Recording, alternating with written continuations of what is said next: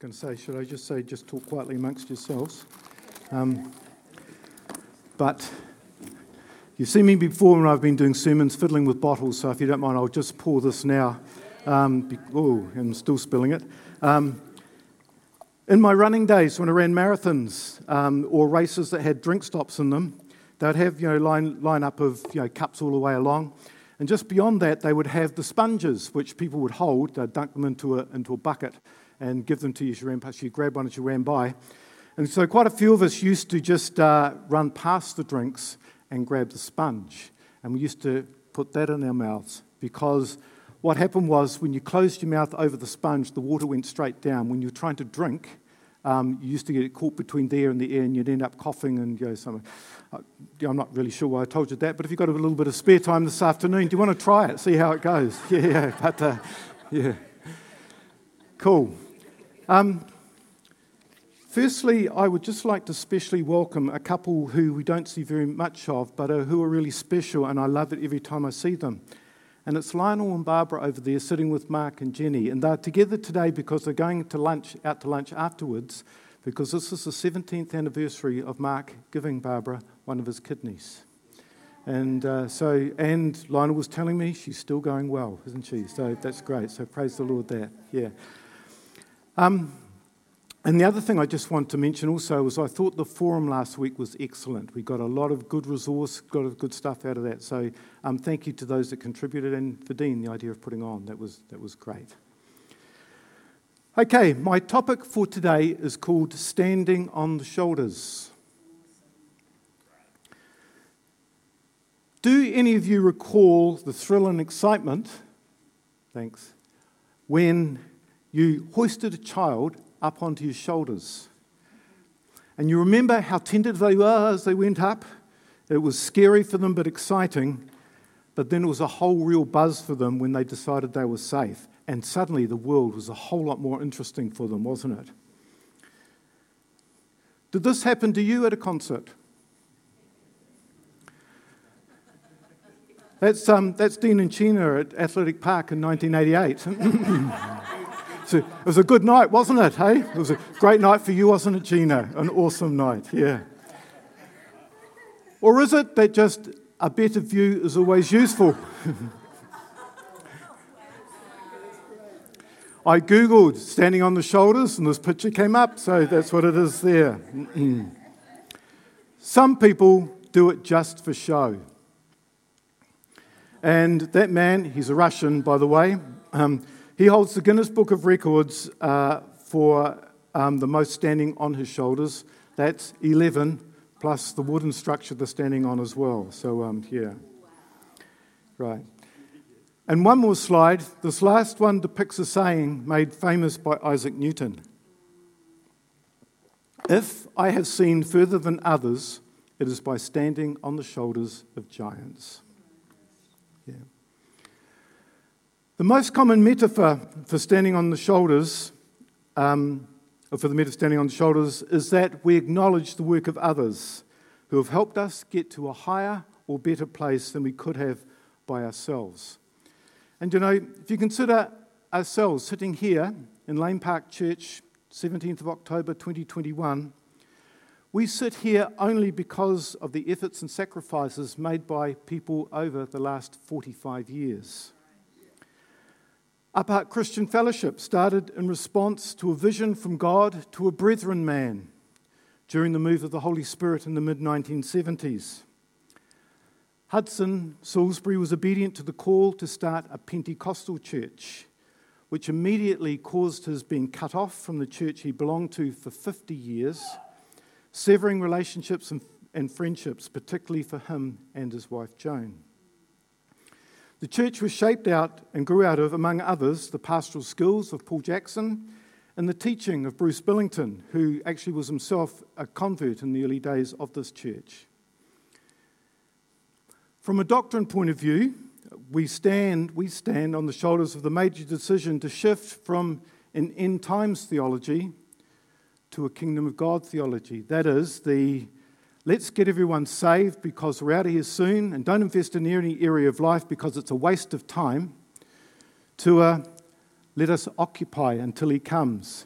taking your faith to every sphere of life, maximizing your talents and abilities for the glory of God, and show others how to live just as our Christian forefathers did. We stand on the shoulders, sorry, uh, we stand on the, sho- on the back of the decision to purchase this amazing property and the subsequent thousands of volunteer hours knocking it from a factory into a place where we could gather to meet God and each other in. We stand on the shoulders of an amazing entrepreneurial woman called Anne Hyde, who started a second-hand clothing business called The Glory Box, specifically for the purpose of knocking a hole in the huge mortgage we took out to purchase the property. And her efforts, plus many who volunteered in the shop, resulted in over five hundred thousand dollars being knocked off the mortgage. And that was nineteen ninety-nine, two thousand, it's values of twenty years ago. Yeah. So we have already been blessed by God by the efforts of those also leading Lane Park, C F U H Lane Park, and also the members, you, us, even now. It's carrying on. And we're just the, the most recent part. We're a microcosm. Um, you know, we're part of a movement that actually has been going for two thousand years. And I'd like to make a claim, which others have put in their words, but this way I put it, that the world today, and particularly the Western world, lives in a wonderful outpouring of God, which was made possible for us by the efforts of many faithful men and women of God, followers of Jesus Christ who were empowered by the Holy Spirit over the last two thousand years. We, that the world today, particularly the Western world, lives in the outpouring of God, which was made possible for us by the efforts of many faithful men and women of God, followers of Jesus Christ who were empowered by the Holy Spirit for the last two thousand years. Some of these people achieved extraordinary things, but collectively they have enabled billions of people to live with a greater fullness and freedom of life. Or perhaps I could put it another way, using Hebrews chapter twelve, verse one. Therefore, since we're surrounded by a cloud, such a great cloud of witnesses, let us throw off everything that it hinders and the sin which so easily entangles. And I'd like to paraphrase that you actually could add a wee bit to that. You could say, look, since we're surrounded by such a great cloud of witnesses who have paved the way for us by their commitment and the laying down of their lives, let us throw off everything that ensnares. And this was the result of one man. The Lord Jesus, the total revolutionary, the total revolutionary. He came and he claimed to have a personal relationship with God, and his God loved creation and especially human beings. In the pre-Christian world, the gods were indifferent to humanity. Some beliefs were that the gods were jealous of humans. The gods of the pagans were petty, easily offended, and vengeful. They were often deceitful, and certainly they couldn't be trusted. And the humans feared them and often tried to placate them, even bribe them. Your God is love. Your God has come to earth to serve, to reconcile. They were probably happy that Christianity did have a God that had, who needed to be appeased. But the concept that God himself would come to earth to pay the appeasement must have done their heads in.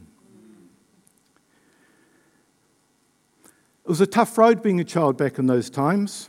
If you're deformed or you're a girl, you were either killed or abandoned, sold into slavery, and abuse was normal.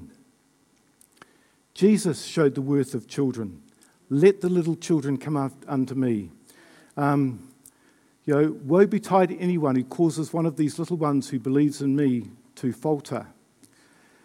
And it was Christians who opposed the depravity of the Greco-Roman society on infanticide, child abandonment, abuse, abortion, human sacrifices, and suicide. They instead started orphanages, adoption, and godparenting. There was a Norwegian named Becker who wrote of this uh, in a paper called When Children Became People, The Birth of Childhood in Early Christianity. I love that title. When children became people. Yeah. Contrast this with life in India. There's an Indian Christian called Vishal Mangalwadi who wrote this book. It's called The Book That Made Your World, How the Bible Created the Soul of Western Civilization. So he became a Christian and he went on into the mission field. Um, oh yeah, sorry, I meant to say, you can get a copy of this book. This one belongs to the Paulsons and I will return it, okay, after I finish here, okay, I meant that. Then, um, Vishal uh, went on a mission throughout India and tells the story in it, in the villages in the countryside, and tells the story of a girl called Sheila, an eighteen-month-old, barely alive young Indian girl. Vishal offers to pay for a visit to the hospital, which her parents decline. So Vishal actually takes the child to the hospital for immediate care and then to his home afterwards, and Sheila's nursed back to health. And of course, as well as that, she had a delightful time with all the love and attention. They return her to her home only to hear that she deteriorates again and eventually dies. He writes, Sheila's parents believed that, like themselves, Sheila was trapped inextricably in the clutches of poverty. They held to traditional Hindu fatalism. They did not believe they could change history, uh, to transcend fate, karma, and culture. That Sheila could not have her lot changed as it's necessary for the next step in her reincarnation. Tragic. Praise God, where his people have worked and are working to increase the value and dignity of human life. Would you have liked to have been a woman in Jesus' time? If you were, you were considered socially and intellectually inferior. You were not given the same rights and freedom that men enjoyed, and in Jewish culture, you were not even permitted to speak in public, especially in the presence of a man. You couldn't testify in a court of law. You were actually little more than a chattel. Again, Jesus, the way he treated women, the woman at the well, the woman caught in adultery, even the Martha Mary thing. No, Mary doesn't have to go and do work as was expected. He's, she's doing the right thing. She's sitting here. Not only did he stand against the anti-female culture of his day, but he set a new standard of kindness, compassion, and respect. And as a result, the early church included and honoured women, supported widows, and gave them a dignity previously unknown in any culture. And further down the track, in India, where widows were burned on their husband's funeral pyre, so if your husband died, that was it for you, it was the Christians who were largely responsible for getting this banned. China, young girls intentionally crippled with the binding of their feet. Again, it was the influence of Christians that led to government outlawing this practice. You, as in all of us, back in Jesus' time, would probably have been slaves. Over seventy-five percent of people were, under incredibly harsh conditions and brutal punishment. And most of us are well aware that Christians were the first people in history to systematically fight against slavery. We are familiar with the story of William Wilberforce and his fifty-year journey in Britain and the abolitionists in America, most of whom were Christian mission, uh, ministers, to do that. Wilberforce achieved the, the suppression of the slave trade um, with the passing of the Slave Trade Bill in eighteen oh seven, but still concerned that it was carrying on, still carried on with his work um, until a bill outlawing slavery in Britain and all its colonies colonies was passed in eighteen thirty-three, twenty-six years after the initial bill. And that happened just days before he died. What was his belief? Since we're all created equal in the eyes of God, no one has the right to rule another without their consent. Yeah. Wilberforce was actually an amazing man. He battled for improvements on many fronts. For example, limiting the hours that children should work, prison reform, policing, education, healthcare, the issues caused by gambling, conditions for the poor. He was, yeah, in fact, it's funny. Reading through that time, I read a comment on him, on, on his life by one of his contemporaries, that Wilberforce actually could have achieved more if he had not, if he had been more focused.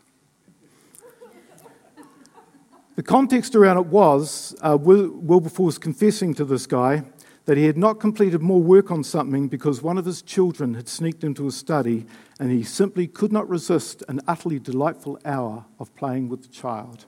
And this happened a lot. Uh, if you look at Wilberforce's journal, you know, oh, I was caught up with my child for another couple of hours, you know, those sorts of things. Yeah, amazing guy. I'm going to run out of water here. Just a little about government. Prior to the Christian faith being applied to civil government, people lived in perpetual fear of massacres and tyrants. Your town could be here today and gone the next. You could be alive one day, dead the next. Power and fear ruled human societies for much of human history, and as we know, still does in much of the world. But after the coming of Christ, the biblical role of civil government began to emerge through the Magna Carta, the British common law, republican governments, democratic principles and human rights. How much we value the army, the police, um, a just social order that we live in. All of these things, which are not enjoyed by many in non-Christian nations in the world, are the fruit of the faith of, in Jesus Christ.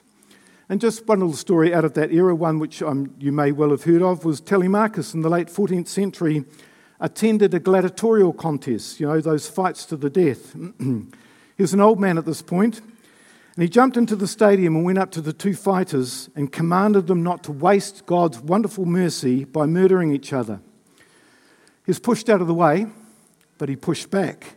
The crowd started jeering at him, and eventually the gladiators got tired of his interference and slew him. The realization of slaying an unarmed old man was significant in gladiatorial contests being banned. It was great. The development of the world and the changes made in key facets of life since Jesus came to the world, into the world have been astonishing. Yeah. The changes profoundly affect every area of life and society. Won't be going through them all, but look, here is a list of them.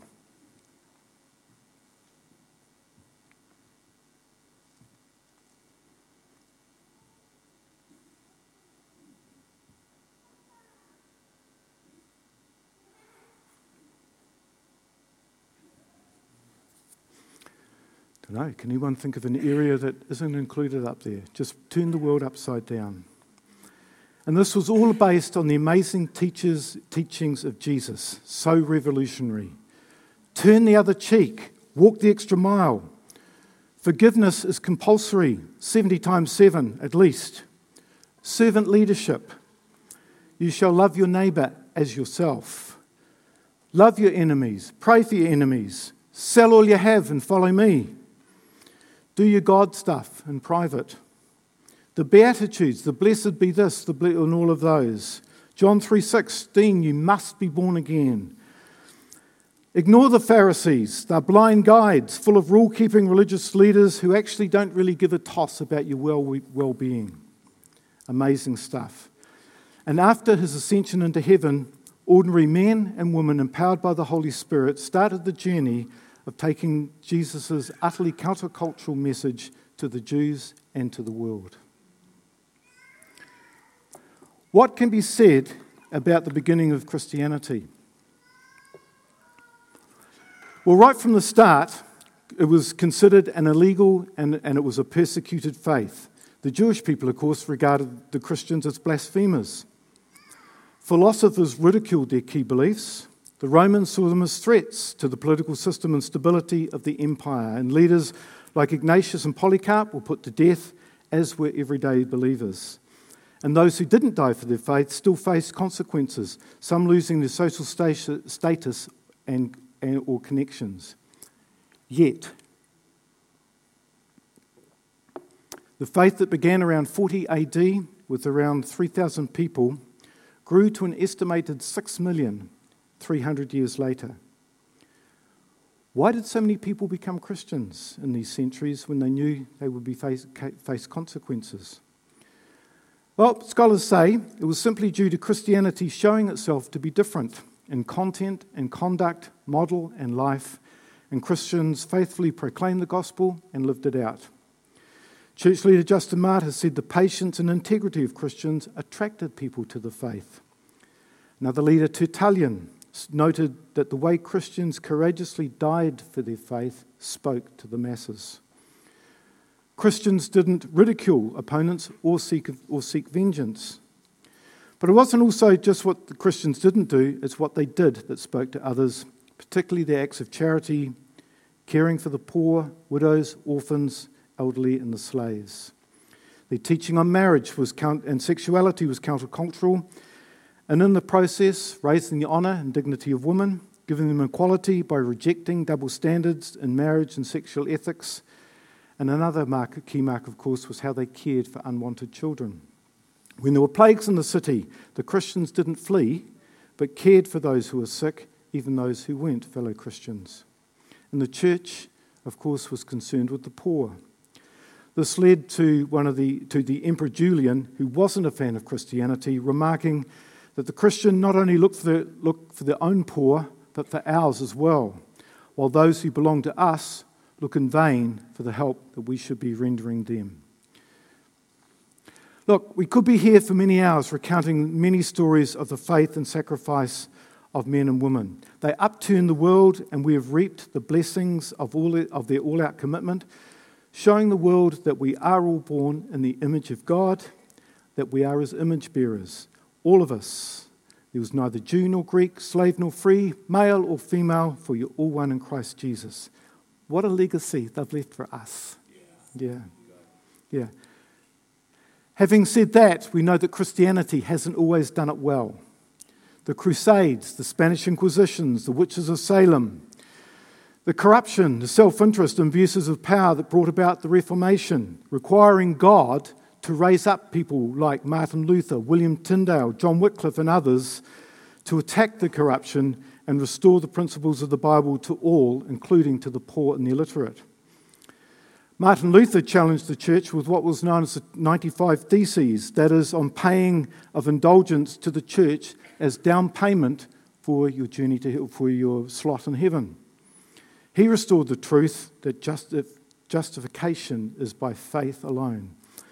William Tyndale was the first to translate the Bible into into English, drawing directly from Hebrew and Greek texts, and he was his was the first English translation that uh, to take advantage of, of printing presses. He was burned at the stake. John Wycliffe also wanted to translate the Bible in English for all.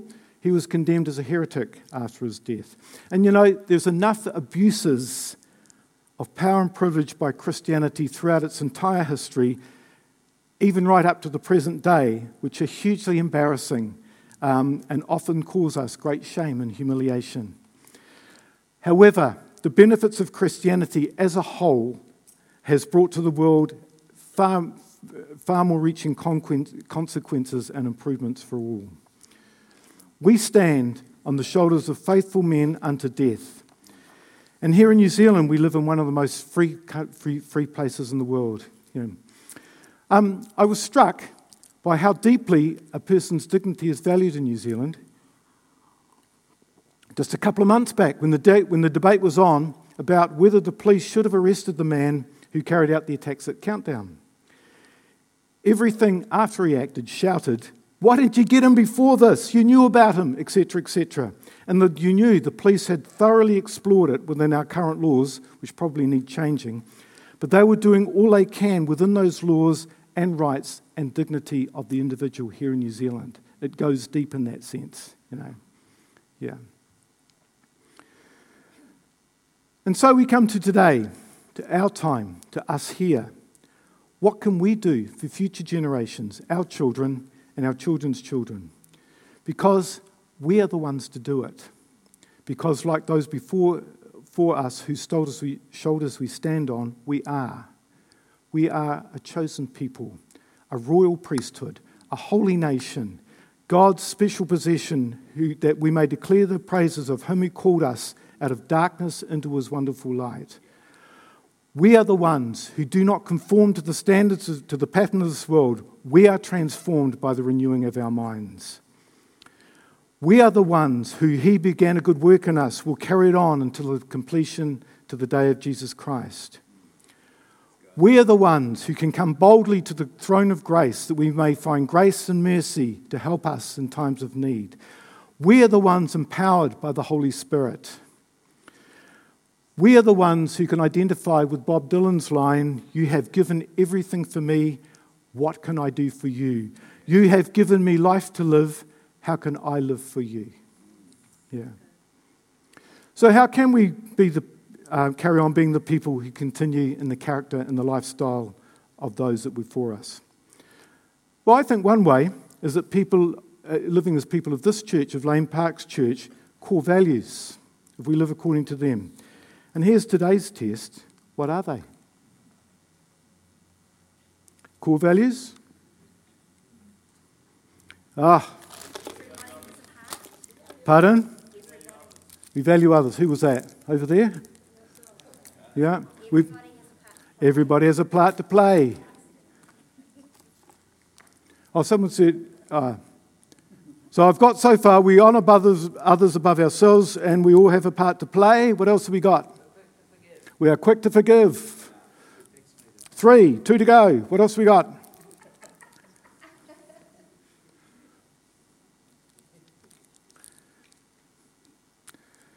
We highly value others. We highly value people. We honour others above ourselves. Okay. Why don't we just run through them then, eh? Please read with me, I ask. We highly value people. Oh.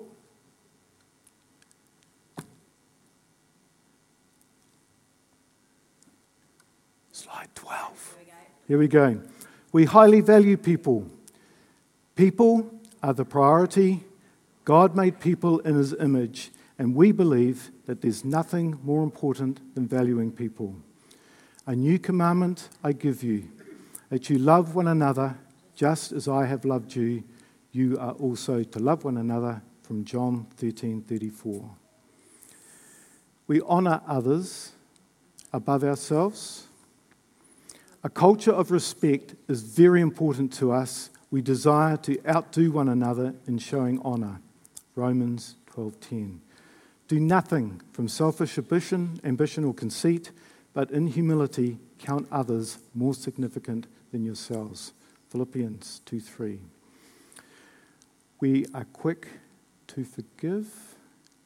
We want to be a people who are quick to forgive one another, refusing to hold on to offence. We want to be a people that are known for showing grace. For if you forgive others their trespasses, your heavenly Father will forgive you. You do not forgive others their trespasses, neither will your Father forgive your trespasses. Matthew six fourteen. We walk in integrity. We believe that integrity is central to being a representative of Jesus. A culture of integrity ushers in trust to be the foundation of our relationships with one another. Whoever walks in integrity walks securely, but he who makes his ways crooked will be found out. Proverbs ten nine. We all have a part to play. We're convinced that every person is significant, and so is their role to play. We don't attend church, we are the church. For we are his workmanship, created in Christ Jesus for good works, which God prepared beforehand that we should walk in them. Ephesians two ten. And I, and I think that if we can live to these standards consistently, we will go a long way to being the people like those whose shoulders that we stand on. We do have our part to play, just as the early church did. As Dylan asked, how can I live for you? How can I live for you, for the, live for you in these times? Sociological, economic, human rights, freedom of speech, pandemics, these national and global issues. What can we do? Well, my suggestion is that before you do anything, you come before God and present himself to you, to him just as you are.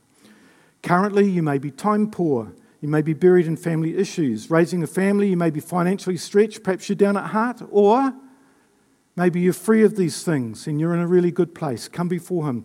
A W Tozer said, God wants worshippers before workers, and I think it's true. I suggest that the early church impressed, not only because of the things they did, but because of who they were. First and foremost, they were lovers of Jesus Christ and the gospel, and everything else flowed out of there. I'm sure that the people's contributions in the early church varied according to their circumstances, that it wasn't all big plan and big picture, but they did chip in and support those that did have skills, vision and resources to make things happen. I know that God will speak to us according to our situations and our circumstances. I heard the story of an eighty-three-year-old woman, shut-in woman in poor health, who wrote to Amnesty International asking if she could help. They asked her to, relate, to work on the release of a political prisoner in Indonesia. She proceeded to write countless letters to provision of prison officials, family and government officials. After many months, the prisoner wrote to her to tell of his release, that his prison file was two inches thick and it was too much trouble to keep for just one prisoner. "I owe you my life," he wrote. Earlier this week, I had lunch with a couple of friends who told me that a close relative of theirs with a two-month-old baby was on a bridge. Now, this is a woman who's a, a very strong and capable woman. She was on a bridge, but the depression, the stress of a newborn just hit her at this point, and she considered climbing over the railing. The person, a person walked past her and said, "You look like you need cheering up." And he gave her his son's, sun hat, and that was enough to break the train of thought, and she's going along from there. In the most recent lockdown, a person felt the Lord say to put a significant money, amount of money into the church bank account for the elders to use as they saw fit, as, as was needed. And one of our people I know is keeping a close eye on a neighbour who isn't keeping very good care of herself whilst belligerently refusing to move to the care she desperately needs.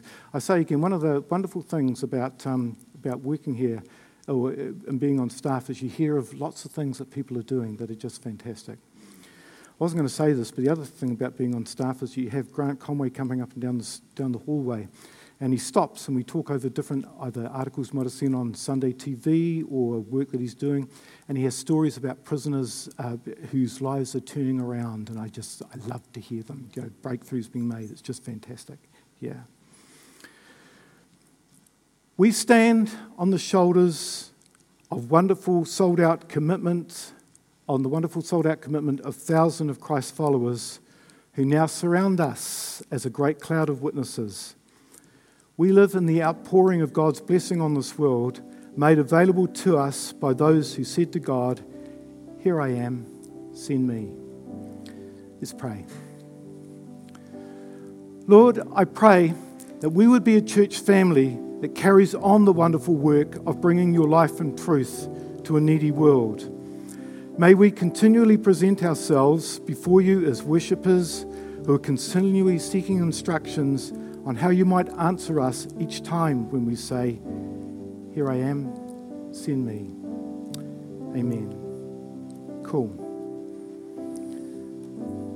Um, yeah, just wanted to offer you the opportunity, just, uh, just where you're at or anything. If any of you body needs prayer, we're happy for you to come up. We'd love to pray for you, either one of the elders or your small group leader and that sort of thing. But just as I finish, I'd just like to, to uh, we've had one blessing today, but just put another blessing over you from the Lord, that the Lord would bless you and keep you, make his face shine upon you and be gracious unto you. The Lord would lift his countenance upon you and give you peace.